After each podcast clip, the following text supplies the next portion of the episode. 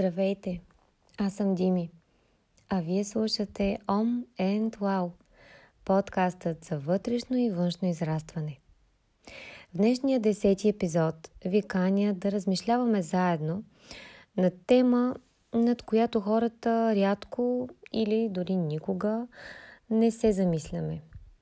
А именно, защо се самосаботираме – ако чувайки темата, вече си мислите, това не е за мен, аз не се самосаботирам, съветвам ви да не избързвате с заключенията.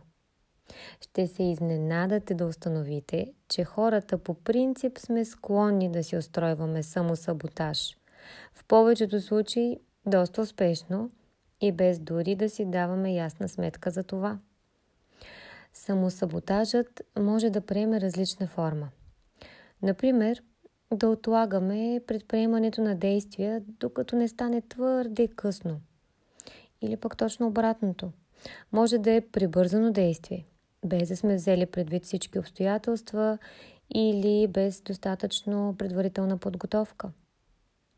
Често се самосаботираме и с историите, които разказваме на себе си или пък на другите за себе си.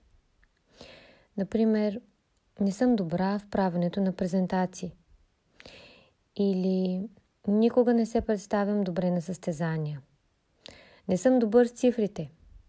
Не умея да общувам с непознати хора. Или аз съм лош оратор. Примерите могат да са безкрайни. Ако още не сте убедени, че самосаботирането е типично за човеците повсеместно, нека ви разкажа за любопитен експеримент, направен през 70-те години. Група студенти са поканени да направят тест. Двамата изследователи, водещи експеримента, се представят, че участващите студенти са се справили отлично, въпреки че това не е било така. Впоследствие студентите са поканени да направят втори тест – като преди това изследователите им предлагат да си изберат едно от два вида легални наркотични вещества. Първото подобрявало академичната работа, докато второто я понижавало. Познайте кое избрали студентите. Човек би предположил, че примерни студенти, които са решили да бъдат доброволци в психологически експеримент при това, не биха искали да се провалят след постигнатия успех. Въпреки това, те са сторили именно това. При това съзнателно. Защото, ако обвинят наркотичното вещество за слабите резултати от теста, то по този начин няма да се налага да винят самите себе си. Така тежестта на постигнатия първоначално успех, който освен това вероятно не са и очаквали – ги кара да предпочитат самосаботажа с очевидно оправдание за неуспех, онова наркотично вещество, пред страха от провал въпреки усилията и помощта на вещество, което би могло да подобри работата им. Психолозите всъщност потвърждават в множество изследвания тази странна склонност на хората да се самосаботираме и то във важни за нас моменти. Слава Богу обаче, вече разполагаме и с богат инструментариум за осъзнаване и преодоляване на това поведение. А е важно да умеем да разпознаваме самосаботирането като механизъм, независимо каква форма може да приеме то в нашето поведение. Научим ли се да разпознаваме тези вкоренили се у нас саморазрушителни навици, ще можем да се освободим от тях – и така да постигаме целите си, да сме успешни в работата, в личния си живот, изобщо да постигаме вътрешното и външното израстване, на което сме способни. Тъкмо за това, в този епизод ще ви обърна внимание на най-често срещаните форми на самосаботаж, с които хората съзнателно, а най-често несъзнателно, се самопроваляме. Слушайки, може би ще се разпознаете в някой от тях. А може би, като мен, например, ще се разпознаете във всички тях, в различни моменти и ситуации от живота си. да, и аз, дори напълно осъзнаваща механизмите на самосаботирането, често се улавям в капаните му.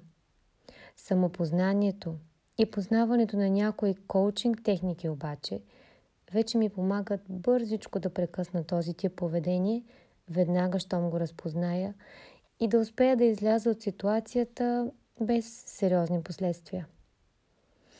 И така, без повече овертюри, ето трите от най-честите форми на поведение, с които с завидно майсторство, подмолно за собственото ни съзнание, успяваме да се самосаботираме.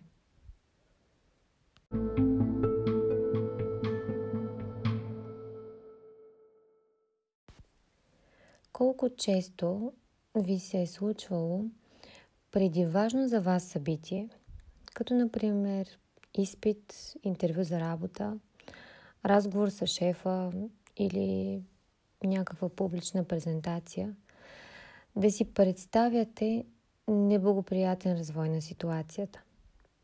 Че ще се провалите на изпита, че интервюто за работа няма да мине добре, че разговорът с шефа ще свърши зле или че ще загубите ума и дума насред публичната си презентация. Този тип реакция е тъкмо най-често срещаната форма на само саботаж. Аз я наричам заявка за неуспех. Защото това, което всъщност правим в този случай, е, че предварително си даваме разрешение да се провалим. Сигурно няма да се справя. Нямах достатъчно време за подготовка. Не намерих нужната информация. Не получих подкрепата, от която имах нужда. Това са репликите, по които може да разпознаете заявката за неуспех. Веднъж обаче, дали на ума си отворена улица за провала, ние един вид оттъпкваме пътя към неуспеха. Насочваме мисълта си натам. И често привличаме тъкмо този вид развой на събитията. Хубавата, в кавички, новина е... Е, аз се знаех, че няма да стане. То беше ясно, че няма да успея. Ами, очаква го. И така нататък, и така нататък. Фалшиви успокоения, с които преглъщаме най-често разочарованието си. В случаите на предварителна заявка за неуспех, обикновено си мислим, че така се подготвяме за най-лошия сценарий. Пък то нека се случи най-хубавото.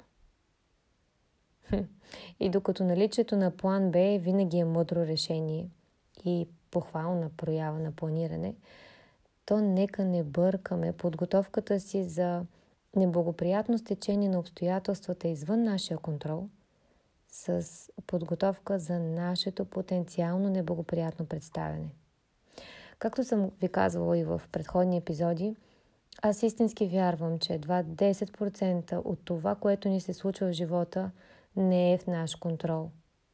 Нашият план Б е именно за тези 10%.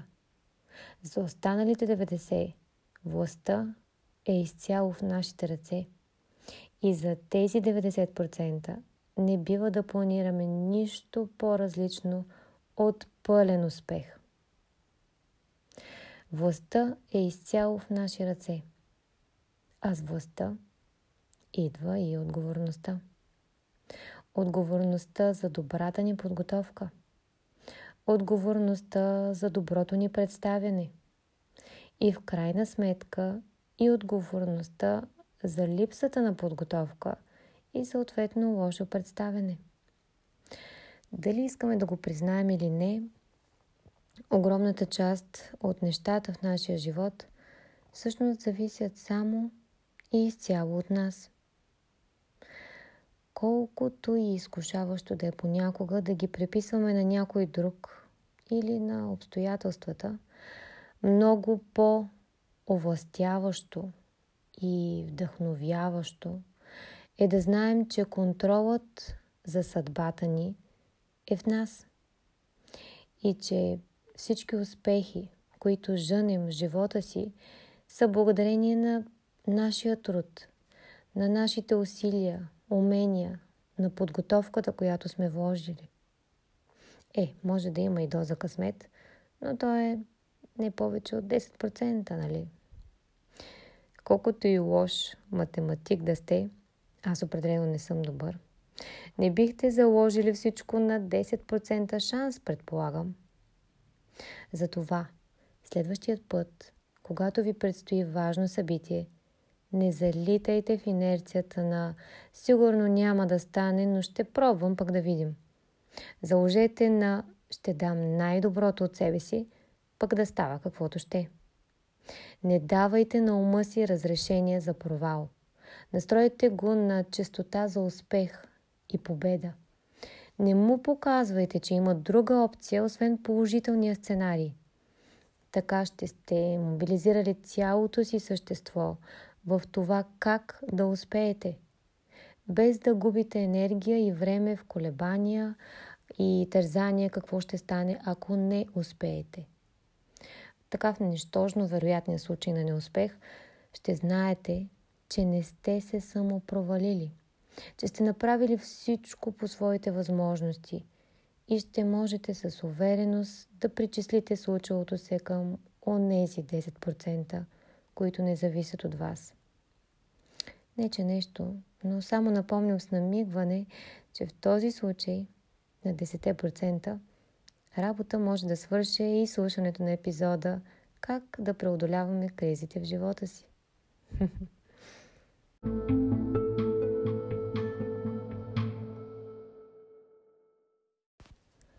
Тъкмо с 10% обстоятелства извън нас се свързва втората форма на самосаботиране, която най-често хората проявяваме. Аз условно я наричам жертва на обстоятелствата. Този тип поведение най-често се корени в нашето минало. Проявява се като често се вкопчваме в неприятни моменти от миналото ни.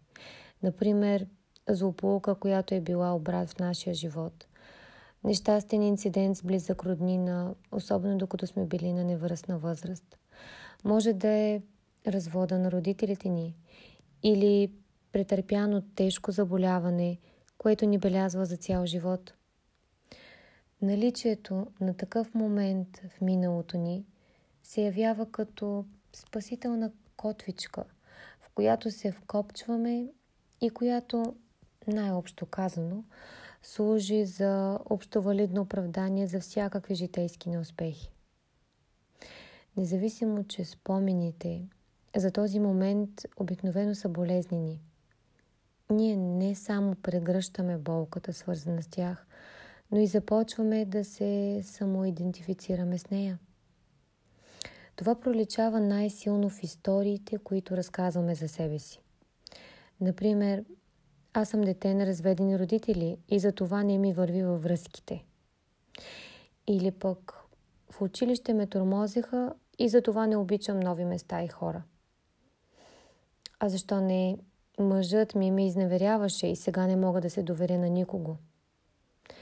Или пък майка ми беше алкохоличка и не й пукаше за мен. В резултат така и не завърших университета. Примерите, за съжаление, могат да са много и различни. В основата им обаче лежи общата нагласа, че аз съм жертва и нещата, които ми се случват, не зависят от мен. Онова, което се е случило в миналото, може би наистина попада в тези злощастни 10%, които не са били в наш контрол.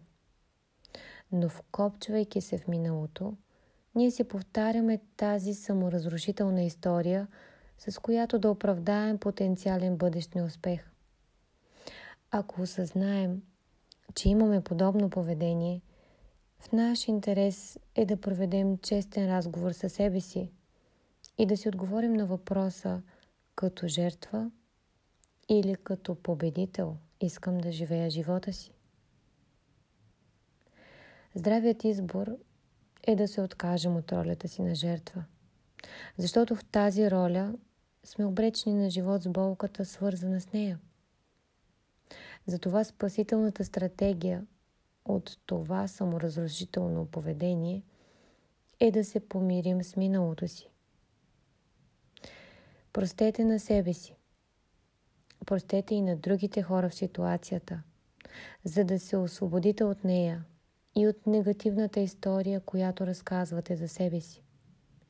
Пренапишете тази част от историята.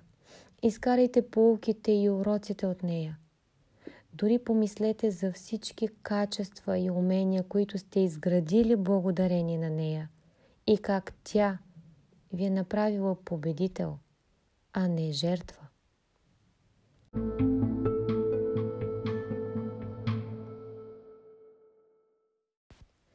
С историите, които разказваме на себе си, е свързана и третата форма на деструктивно поведение, която често имаме склонност да проявяваме.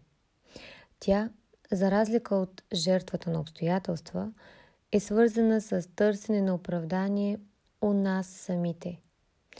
И най-често се проявява в съчетание с ниско самочувствие или ограничаващи вярвания, а понякога и в комбинация от двете.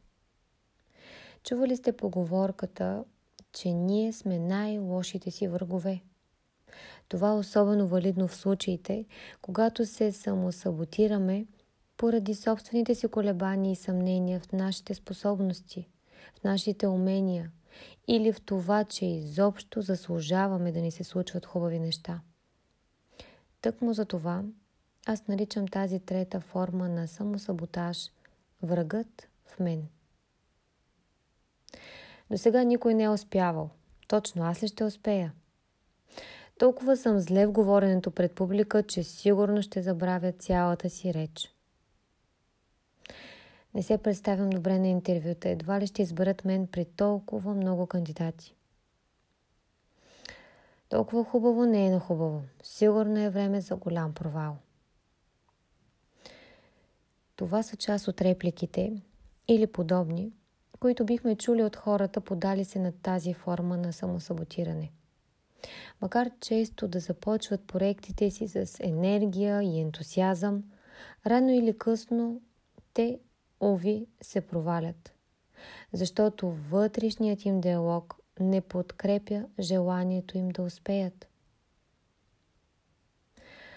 Ако наистина осъзнаем силата на думите, които казваме сами на себе си, и как те се отразяват на нагласата ни за успех и действителното ни представяне в последствие, вероятността да оставим врага в нас да ни саботира намалява драстично. И тук не става дума за пропаганда на позитивното мислене. Призовавам ви да мислите конструктивно. А това означава да мислите как да постигнете нещо – а не за всички причини, поради които можете да се провалите. Както съм споменавала и в предишни епизоди, визуалната природа на нашия главен мозък, така нареченият неокортекс, ни позволява да работим ефективно само с положителни образи. Тоест, мозъкът ни работи само с това, което може да си представи. Съответно, работи с това, което ние избираме да си представяме. Ако в ума ни се върти картина на това как се вцепеняваме на сцената и забравяме речта си, например, то това е образа, с който ще работи нашия мозък. Дори някъде на заден фон, докато вървим към сцената и трескаво повтаряме първите думи от речта си. Какви са шансовете ни за успех? Преценете сами. Понякога, когато искрено вярваме, че не сме достатъчно добри, за да успеем, да положим съзнателно усилие да си кажем и представим обратното е наистина трудно. Струва си обаче. Това е най-доброто, което можем да направим, независимо колко некомфортно е в началото. Припомните си, че всяко умение се придобива с практика – и няма как да сте добри още от първия път. Че дори в миналото да не сте се справили с това, то е било ценен опит. И научните уроци, практиката и постоянството ви дават всички шансове да успеете сега. Направете всичко, което в миналото ви е носило увереност. Припомнете си минали подобни ситуации, в които сте се справили добре. Кое ви е помогнало тогава?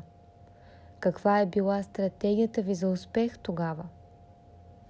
Вземете си всички нужни ресурси от миналото, за да се справите в настоящето. Допълнителни техники, които могат да ви помогнат в изграждането на увереност, са визуализирането на най-добрия сценарий за развой на въпросната ситуация, представянето на успеха в най-големи детайли. Това не само дава на мозъка ви положителен образ, с който да работи, но и ви дава конкретни насоки как да постигнете този най-добър сценарий. Затова обичайте врага в себе си и му покажете най-хубавото бъдеще, което сте способни да си представите.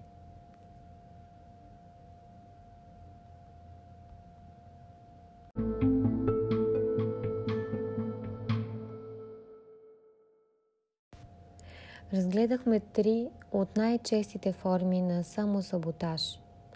Заявка за неуспех, жертва на обстоятелствата и врагът в мен. Истината обаче е, че мога да продължа списъка с поне още толкова. Например, бездействието. Обичаме да си намираме оправдания да не предприемем действие. Отлагаме го до последно – или пък губим времето си във всевъзможни неважни неща, за да се държим заети и да избягваме захващането с онази важна задача, като кандидатстването за работа, написването на нов проект или писане на онова мотивационно писмо за магистрска програма в моя личен пример отскоро. А какво ще кажете за самота, самосаботажа под формата на стремеж към перфекционизъм? Или това е мисленото от типа ако не е идеално, какъв е смисъл да го правя изобщо? Но темата за синдрома на недостатъчно доброто и как да се преборим с него, а, разгледах в епизода как да сбъдваме мечтите си. Затова няма да й отделям внимание тук. С риск да се повторя, самосаботажът може да приеме различна форма при всеки от нас, както и в различните ситуации и области в живота ни. Научете се да го разпознавате, независимо как се е дегизирал пакосникът. И не му давайте шанс да ви провали. Това попада изцяло в онези 90%, които зависят от вас.